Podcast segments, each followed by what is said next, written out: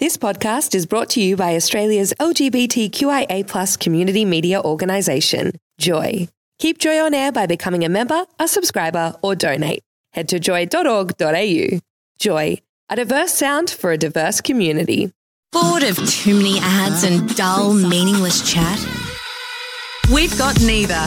Joy Drive, smart, fun radio. Jonathan Larson's Rent opened off Broadway in 1996 and quickly became a global phenomenon. The show earned multiple Tony Awards along with a Pulitzer Prize for Drama, a distinction not received again by music theatre work until 14 years later. And Thndo is one of the cast members of the current stage production that's touring Australia at the moment and joins us this afternoon. Thndo, welcome to Joy Drive. Thank you for having me, Warren. For those who may not know about Rent, what's it all about? Rent, at its essence, is a story about seizing each day because tomorrow is not promised. It's a celebration of life in the face of death and really honing in on your connections to community. It's about love and it's about your chosen family. Is it one of those uh, where you go and see it and you come out and you've really been contemplating life and the world and how you see it? Absolutely. And I think, especially coming out of the pandemic, I think a lot of what we all learned collectively is that no day is promised.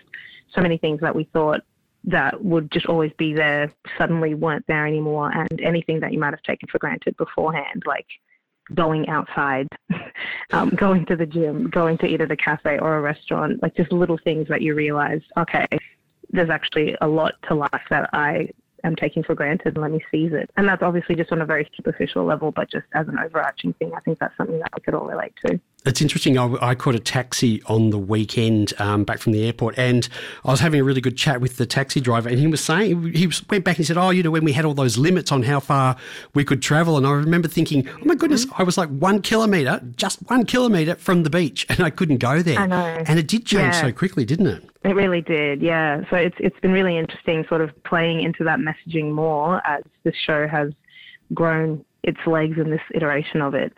Um, and that's really the message that I, I feel people can take away from it. Who do you play, Thndo? I play Joanne, Joanne Jefferson, the lawyer, Maureen's girlfriend. Now, it was quite a phenomenon when it first went on stage back in 1996. Do you think it's as relevant today as it was 27 years ago? Absolutely do, yeah. And especially in the context of the way that the world has changed over the last almost 30 years. I mean, I guess at the time it was really groundbreaking to have queer relationships represented in the arts in that way. It was very in your face because by then it wasn't as widely accepted and, you know, the queer community was shouting out for a voice to be accepted and to be known in our society as human beings that live alongside them.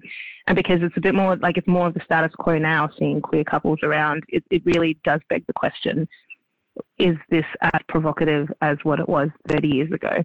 And I believe that it is because it's, it's evolved in the way that the stories, I guess, have a lot more dimension. I mean, our interpretation of these characters is now beyond just their queerness. We look at all the other ways, all the other ways in which they're nuanced.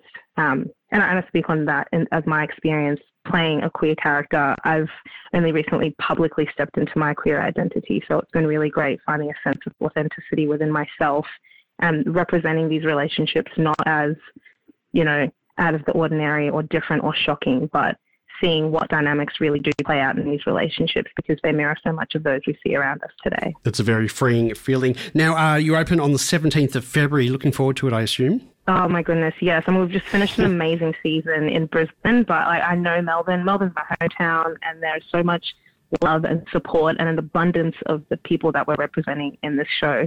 So I'm really excited for people at home to really get a sense of what we've created. It's really special. Thndo, I can't wait to see it. Thank you so much for joining us on Drive.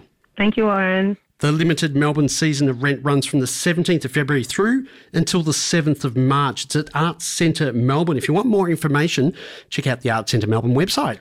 Joy Drive on Joy 94.9 FM in Melbourne, Joy on your digital radio, iHeartRadio, tunein.com, or the Joy app. No matter where you are. Thanks for listening to another Joy podcast brought to you by Australia's LGBTQIA community media organisation, Joy. Help us keep Joy on air head to joy.org.au. Joy, a diverse sound for a diverse community.